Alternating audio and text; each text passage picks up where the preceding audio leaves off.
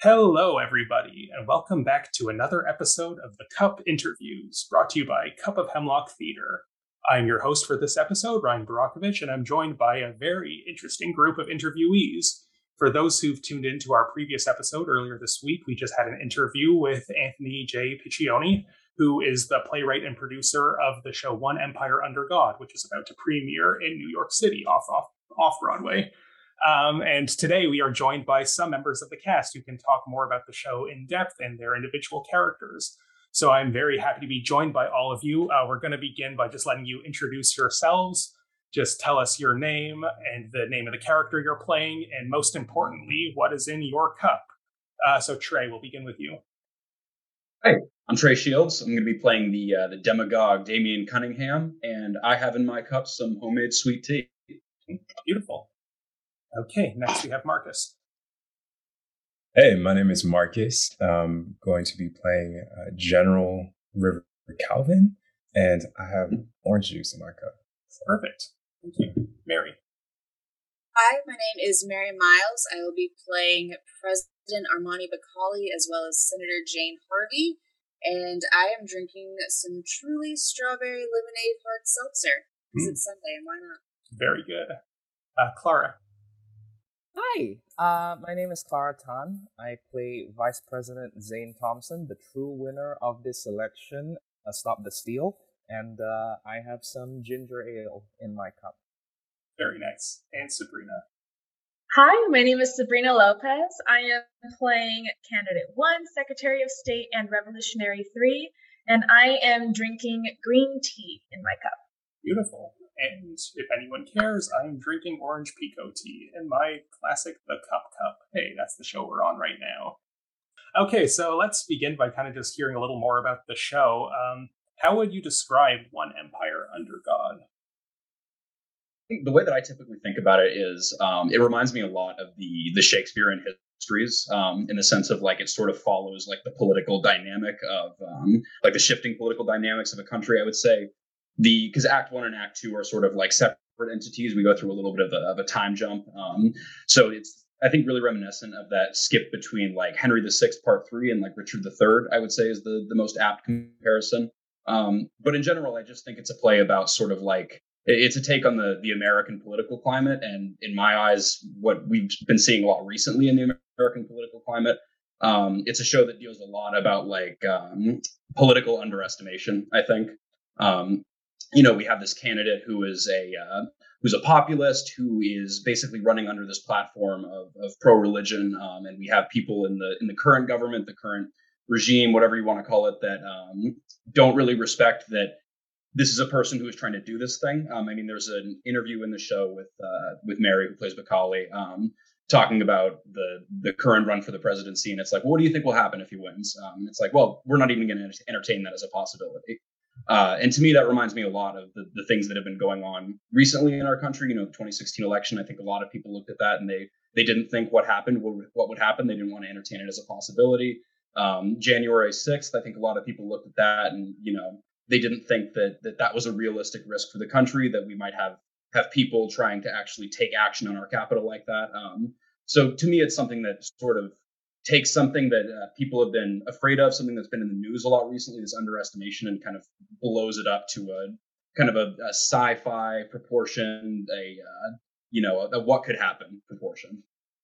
Yeah, very well said. Thank you for that description. I don't know if anyone else wants to add anything to that. Other thoughts? No? Cool. Okay, so uh, I'd like to know just how did each of you become involved in the production? Did any of you attend uh, general auditions, or was there more interesting story.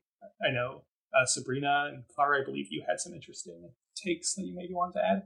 Well, um, Sabrina and I were part of the original cast on Zoom, which was a whole process in and of itself. Like you're out there, you're on backstage, you know, you're trying to find something to entertain yourself because like this is 2020 and ain't nobody got any work to do. You know what I'm saying? Like mm-hmm. there's no paid work, but it's all on Zoom. So you're over there like, hmm, what is this? Oh shit, this thing calls for a trans character specifically. Ah, I gotta be involved in this. And then you submit your self tape, and then they don't get back to you for like three weeks, and you're like, well, forget about that. And then they're like, hey, you got it. And it's like, thanks.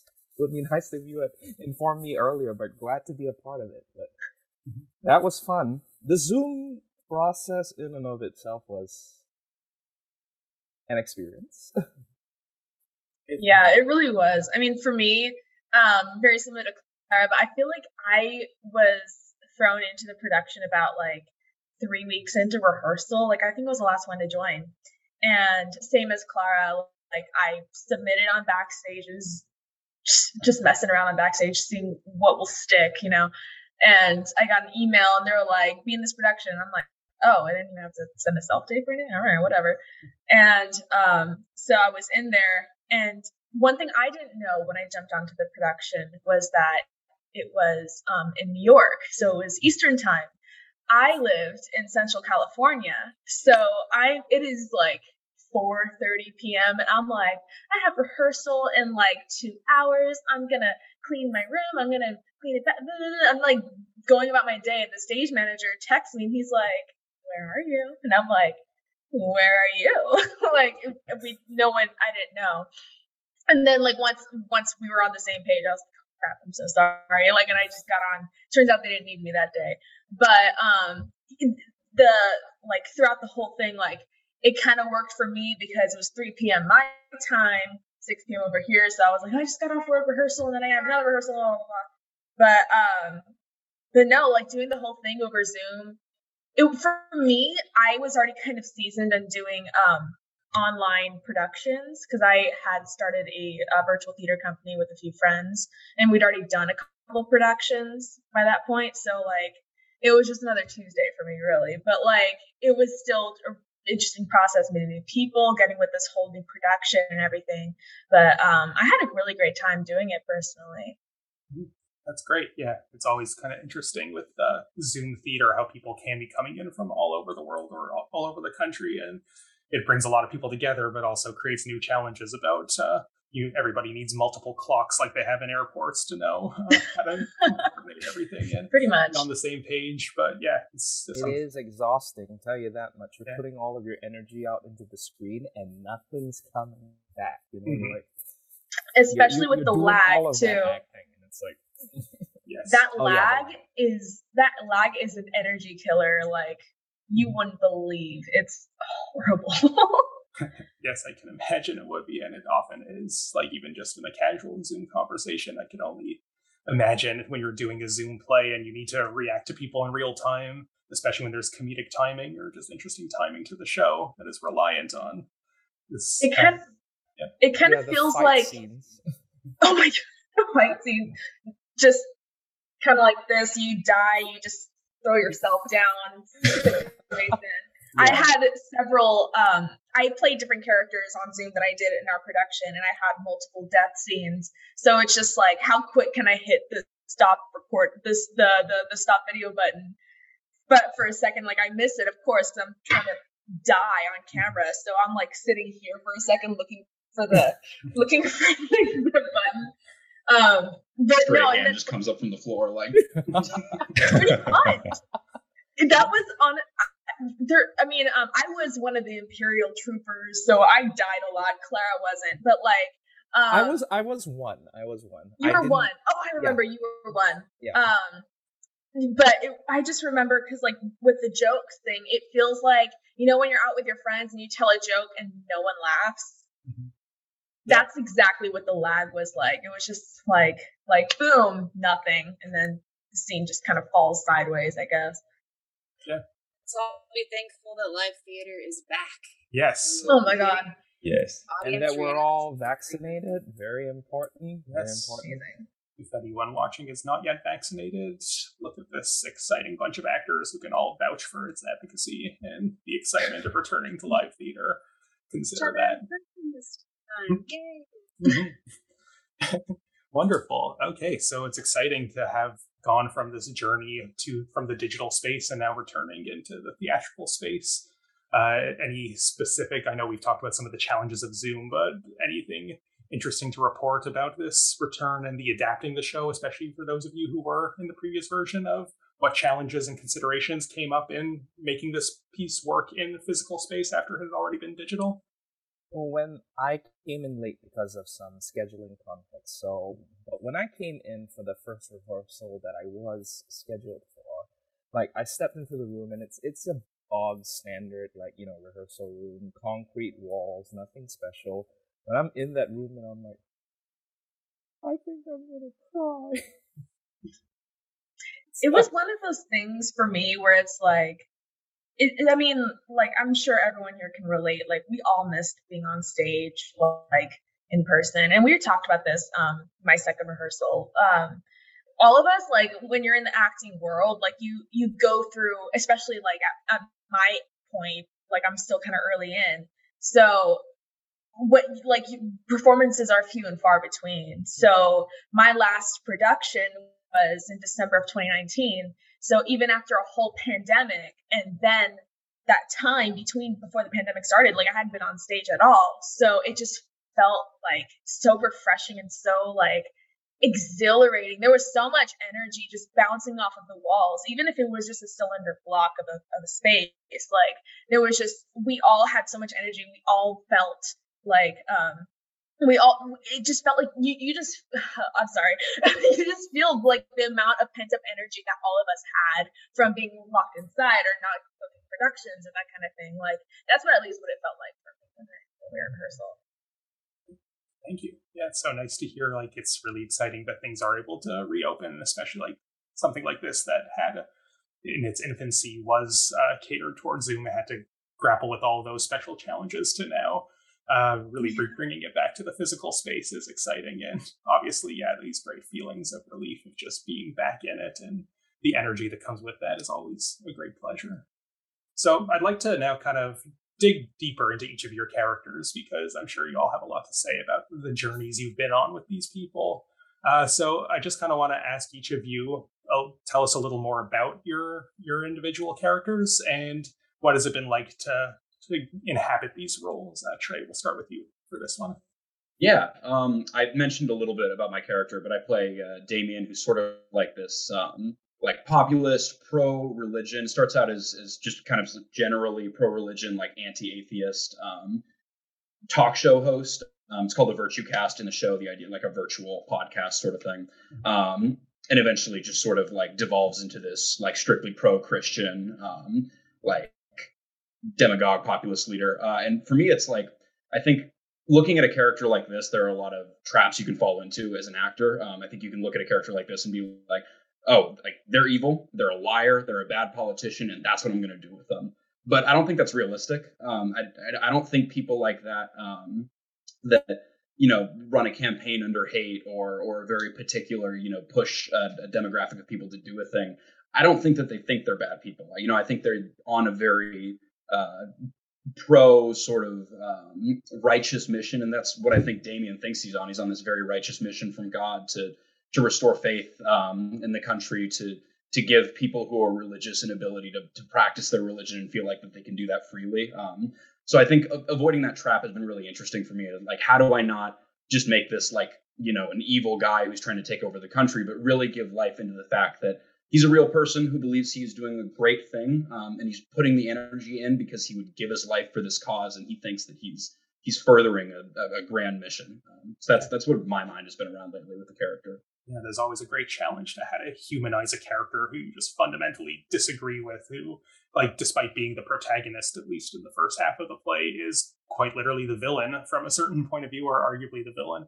Have you taken any inspiration from actual political or punditry figures in your characterization of this role. I don't know if Trump is maybe a little too far, or people like Alex Jones or Tucker Carlson maybe. were I think um, Alex Jones is one that's come up a lot for me, just because you know the nature of him running like a talking head show like this is so.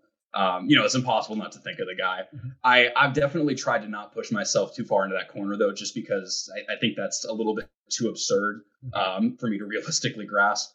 I uh, personally, I'm from Montana, which is like kind of you know the most middle of the country that you can get in terms of like political alignment and rhetoric. So for me, it's been a lot of like sort of taking upon the the the sort of talking points that I heard like my friends talking about growing up, uh, the things that I heard like talking around their dinner tables growing up, and the way that people think about those issues, I think, has been really influential on um, how I've approached this character. But I wouldn't say it's necessarily like one political figure.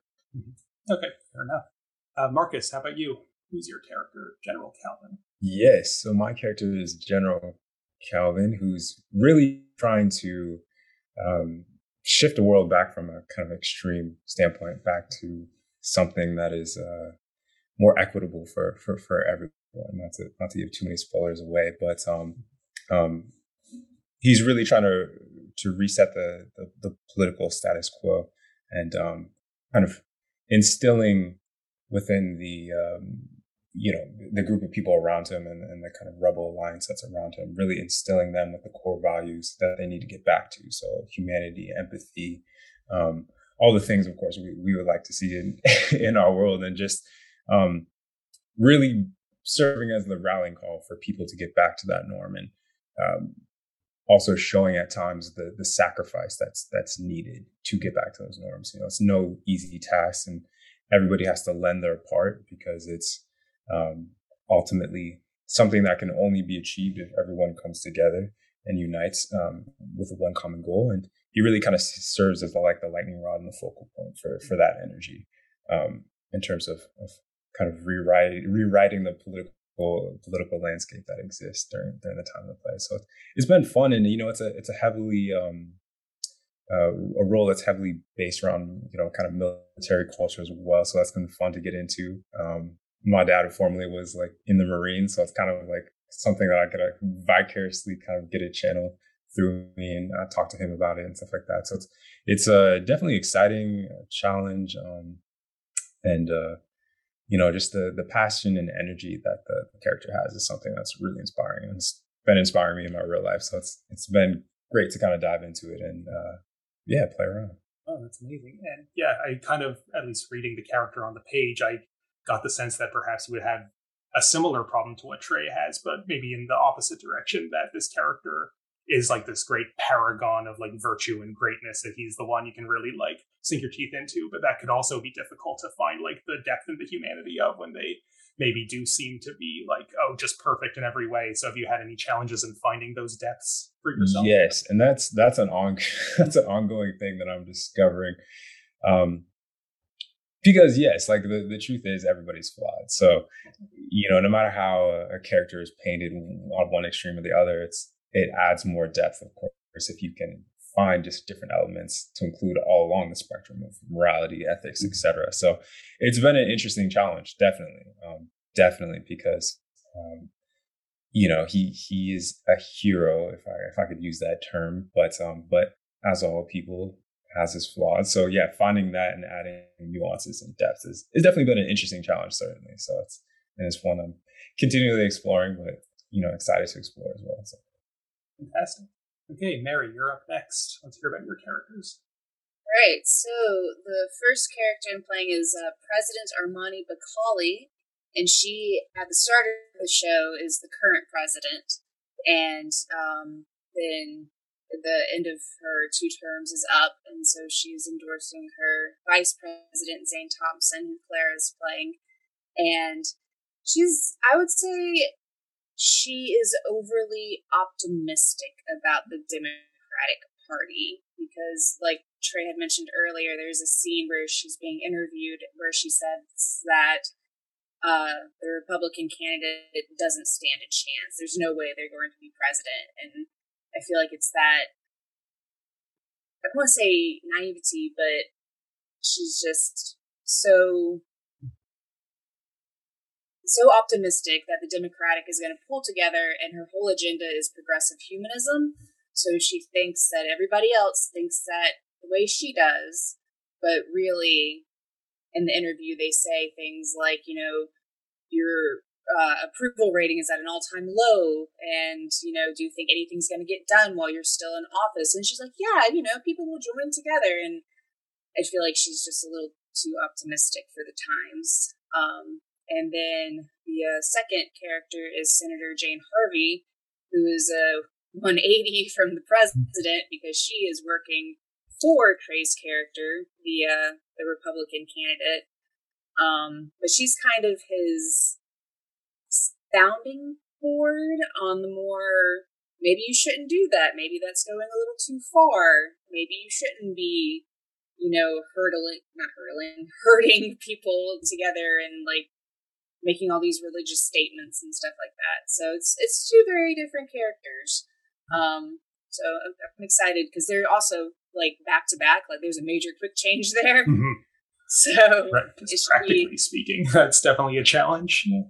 Exactly. Mm-hmm. So uh, yeah, it'll it'll be interesting going from one side to the other, and I'm excited. It, it's gonna be it's gonna be a good time. Yeah, I like playing a president. I've, I've, I've been yes. watching like presidential speeches and mostly Hillary, not Obama. I know the character's kind of based on Obama, but I feel like Hillary is the more mm-hmm. relatable of the two for me personally. For sure. And it's certainly set in that distant future where hopefully we'll have had many female and preferably non binary presidents so. by the time, although that becomes a plot point in the show, which we will talk about shortly. But yeah, do you find, because you mentioned how these characters, at least ideologically, are very different from each other, both of them. Um, but then at the same time, they kind of both represent this. I don't know if voice of reason is the the right word, but they both kind of show the, I guess, ideologically correct position in their own different way, even if one of them is coming from the Democratic side and the other, well, obviously from this fundamentalist Christian perspective, but still being a bit of a moral compass within that subplot. Did you find like these two voices maybe gelled in a certain way, or do you really have to switch your brain into two different directions to play them? Not really, because I feel like Harvey, like, she's, even though she is like a fundamental Christian, and like wants the religious aspect to go into politics, she doesn't want it to be so heavy handed and she doesn't want um, Trey's character to, you know, become a dictator in any way. She just, you know, she just wants good Christian family values back, you know, so she's not quite so heavy handed. Um, so yeah, I think she's got more in common with Macaulay than um, you would assume from them being on different sides of the political line, I guess. Yeah. But then it's kind of interesting this maybe thematic parallel that is being drawn by having you double cast as both of them. So thanks for uh, delving into that a little bit. Uh, Clara, let's hear about Vice President Zane Thompson. Yes, uh, as as you know, the one who should have won the election, I mm-hmm. stand by that. It was rigged. You know, they stole this election. It was terrible. No, I'm kidding. But um, yeah, I got to have a long chat with Anthony about her actually, and uh, you know, because I was trying to understand what his perspective was when he wrote the character and when he came up with her.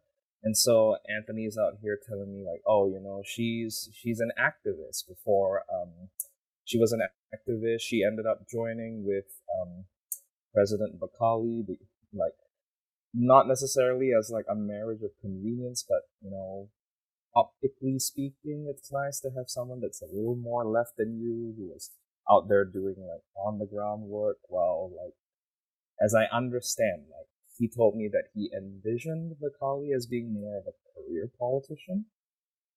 And uh, it's it's been an interesting experience because someone who is an activist, I think, especially like no matter what time you live in, you're extremely aware of the political climate surrounding you and of the material conditions and the history that led up to that point, which um, has been an interesting challenge for me to play because in the in the text of the script, Zane Thompson is a little bit uh, she's she's not as hard hitting as you might expect someone who is an activist to be. You know, she's not out there throwing shoes at like the Republican candidate or anything like that. You know what I mean? She's she's not like out, she's not like out there being more brutal with her words. And you know, when you compare that to what you hear from activists today and you know, activists of the past, they have always been the people who are on like the vanguard of um, political change, shall we say. So it's it's been an interesting balancing act for sure. And you know, I I appreciate that um well, that uh, Anthony wrote a trans character into this play. Like, um, specifically, since I'm playing her, the character is a trans woman in this particular iteration of the play, and uh, we got to have some we got to have some fun conversations about like you know how how she might speak and how she would carry herself because I personally didn't want her to come across as I'm not sure how online all of you guys are, like if you're plugged into like the internet culture wars or anything like that. But every few months or so, like you get you get this video from someone filming, usually a trans woman who gets very annoyed with someone for misgendering her, and she's like, "Oh, why aren't you gonna use my pronouns?" And then like, um, the punchline is that she still looks like a guy, supposedly. So you know, uh, we we we got to have a few talks about how to ensure that she doesn't come across like that, you know, because as a politician, you'd be very concerned with optics and strength. Like in that whole debate scene, I have a debate with um, Damien, and we we had a discussion about ensuring that it seemed like we were on equal footing as opposed to like one fully dominating over the other, if that makes sense. Mm-hmm. Yeah, of course. Like reading that debate scene, I very much got the sense that um, for for Vice President Thompson, like the gender is just a non-issue. Is like I'm here, I have my policy, my agenda, and it's Damien who's really being like, aha, but my religious constituents are not happy about this, and it's yeah. Hopefully, again, by the time we get to you know 400 years in the future, these things will no longer still be as prevalent in politics. But yeah, it's certainly an interesting uh, cautionary tale that I think we're presented with here, and I really appreciate what everything you said here about the way you've tried to handle this character and play to these different like activist politician sort of dynamics that really have to be taken into consideration in the way this character is played. Thank you for all of that. I mean, like you see, like Bernie Sanders, right? Every yeah. time he gets in front of a reporter, every time he gets in front of a camera, he's like, "Okay, we're gonna talk about expanding Medicare for seniors. That's what we're gonna do." You know, like that's great impression, and, I must say. That's a pretty yeah, good Bernie, yeah. People try to like. There was this one whole article in the New York Times where Maureen Dowd is like, "Hey, what do you think of uh, Free Britney?" And he's like, "Don't care, not interested. Let's do it." We're here to talk policy, and hmm. you know that's that's what I appreciate. You know, that's what you want in a politician, someone who actually cares about the nuts and bolts of getting things done and steers away from the cultural war issues. Okay, thank you. Okay, Sabrina, last but not least, you have a bit of a laundry list of ensemble roles. Let's hear about all of those. yeah, um, I I listed them out because I knew it, it, my thoughts would get all jumbled together. Um, the first pre- uh, character I play is called Candidate One, and she is um, running against Damien Thomason Thompson in the primary.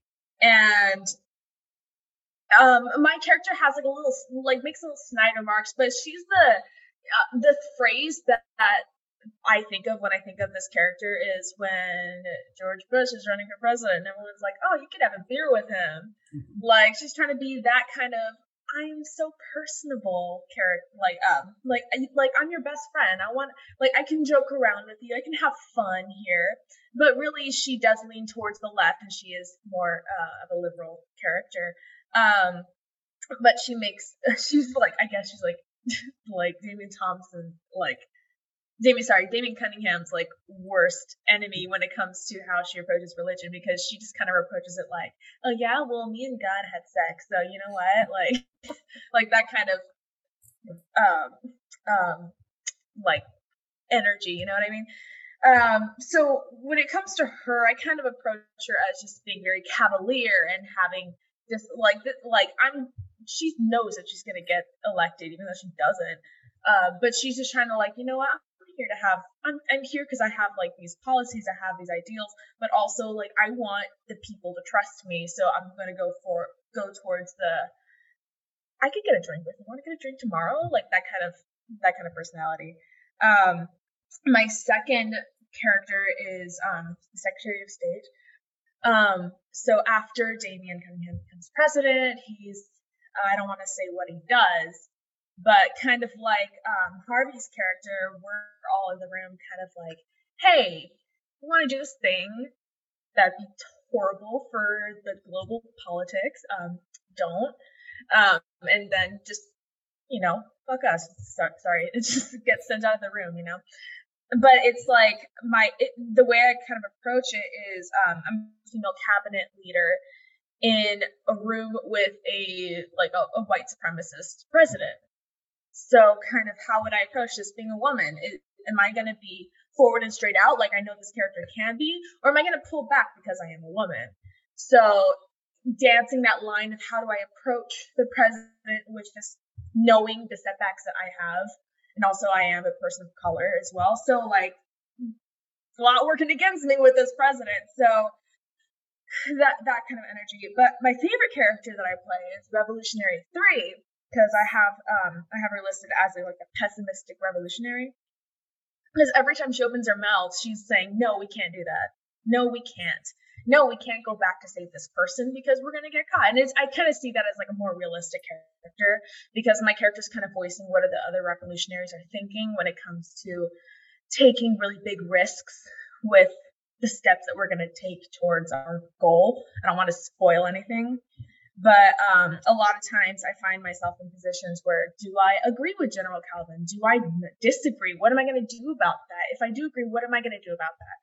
Um, a lot of times my point my points of view go go against the opinions of our heroine as well. So it really makes you think about how I feel about a lot of the people in the room. Do I like this person? Do I dislike this person? Or what my relationship to everybody here? Because the other revolutionaries and I, we're all cool, but this girl comes in and we're like, who the hell is this? So it's that I, just see her as a very cautious person because she comes across a lot of situations where she is the one that everyone doesn't want. Like she has an opinion and the audience says, I don't want to go with that because I want to go with what the heroine said. So yeah, those are my characters. well, it's interesting you describing all of them. It sounds like the common thread between them is you're a voice of opposition in every single context. That in yeah, presidential debate, be, yeah, you're whether it be left or right, mm-hmm. like it exactly. Like, um, I guess I am the voice of opposition in every scene that I'm in. That's cool. but yeah, it's it's a um, it's it's a really interesting thing because like it helps me kind of delve deeper into my character and how I actually see things versus how my character actually sees things. And it's it's um it's a journey.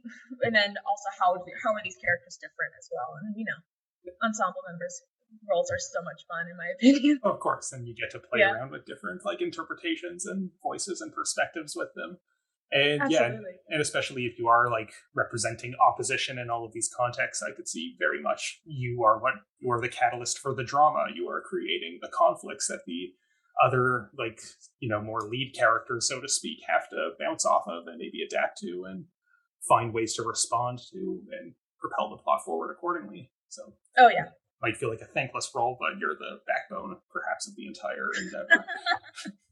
I enjoy it. Glad. Um, uh, if I could just jump on a point that Sabrina raised earlier, well, something that uh, I wanted to say that I forgot, and now I remembered. So thank you, Sabrina. But um, we have there are three women currently in this interview, and I'm not sure if you guys would agree with me. Maybe, maybe yes, maybe no. But like, there seems to be a certain expectation on how women politicians, mm-hmm. specifically, are supposed to comport themselves whether mm-hmm. in public or like during during a debate or you know even when you're speaking with your boss in private like it seems to be a common thread that all of the characters have had to navigate in some way or another like either being talked down to or condescended to or being expected to uh, pull back your what you actually want in order to let the other person feel like they're a little bit smarter than you you kind of have to manipulate your way through that because it's like um, it was like I said for the Secretary of State, like um, you you kind of have to maneuver how like you want you want one thing you want this thing i want the president to not do this thing so me being poc me being a woman how am i going to appeal to his interests so so that he actually doesn't do the thing that he's thinking about doing. And it's it's it's a dance really just trying to figure out what's too much what's too little in that kind of situation and um, how you're actually going to achieve your goal. That's the way so, i look at it. it's an interesting point that clara you brought up here and maybe mary i'll toss the question to you. Do you feel like playing these female politicians you integrated any of that gender dynamic into the way you play the game with your male, male counterparts in politics? I would say with Harvey, yes, the senator who's uh, working for uh, Cunningham Trey's character. Um, definitely, I would have to say that she has to take on that more female, say, be careful what she says around him, you know, don't upset anybody. She gets sent out of the room at one point, even though she's making very valid points, but he just doesn't want to listen to her, so he gets sent out of the she gets sent out of the room. With Macaulay, not quite so much because she is already elected president. Um, there is the interview scene where the interviewer is trying to get a rise out of her by, um, you know, stating how low her approval rating is and things like that. And I feel like any president other than Trump wouldn't want to let the interviewer get to them. They would want to have that state of calm, state of I I've made my decisions. These are what I believe. You're not going to get a rise out of me. I feel like that's kind of gender neutral. I feel like any president wouldn't want to show their weakness that way. Um, so yeah, I'd say for Harvey, the the gender dynamic does play a part, but for Macaulay, not quite as much. Just because she's already elected president and she like she can go on she went she goes on like a little mini tirade about technology, but I feel like any president would do that, male or female. Mm-hmm. fair enough.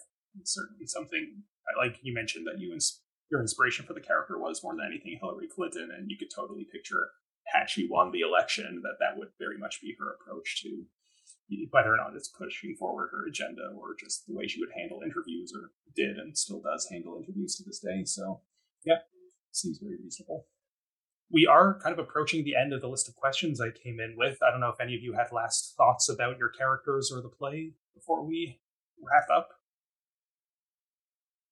No? Okay.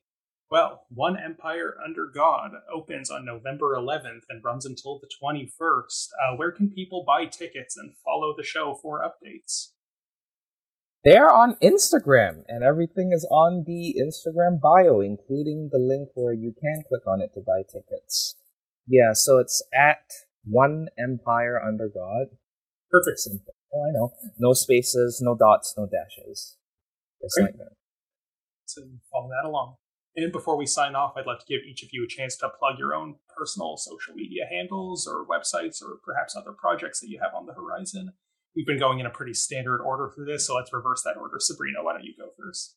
Uh, my Instagram is Sabrina underscore M A E 21. Um, I'm mostly active professionally through there, so if you want to give me a follow, see what's up, that'd be cool. I follow back. Clara. Uh, yeah, you can find me on Instagram at actual underscore Clara. It is currently locked down for reasons, but you know, if you're interested in following me, send me a DM and I'll be like, oh yeah, sure. You're you're one of the people from who listen to that podcast. Amazing. All right. Wonderful. Uh, Mary. Uh, yeah, you can follow me on Instagram at mkmiles, M-I-L-E-S, 2316. And it's just your generic Instagram. Perfect. if you want to see pictures of my dog, you got it. Everybody loves seeing dog pictures. It's great. Bring him for rehearsal next time. Okay. that would be amazing. Um, yeah, no, I, I put all my updates on Instagram, so that's probably the easiest way to keep in touch and um, reach out. So yeah, my Instagram handle is um, at uh, marcusrs.x, M A R C U S R S dot X. Perfect. And Trey, finish us off. Yeah, same with me. Instagram, uh, you can follow me at yert11, Y E R T 1 1. Or if you want to visit my website, uh, you can go to treyshie.com, T R E Y S H I E. Perfect. Well, thank you all for joining me very much. I am, unfortunately, I'm not in the New York area, so I will be tuning into the show through this lovely live stream option that is available. And I encourage anyone of our listeners who can attend live, do so, or if you are not geographically positioned to do so, tune into the live stream version of it. And yeah, looking forward to the show. Thank you all so much for joining me. Uh, anyone interested in following Cup of Hemlock Theater, we are COH Theater on all platforms. And yeah, tune in for more great theater related content. Take care, everyone. Thank you. Thanks. You.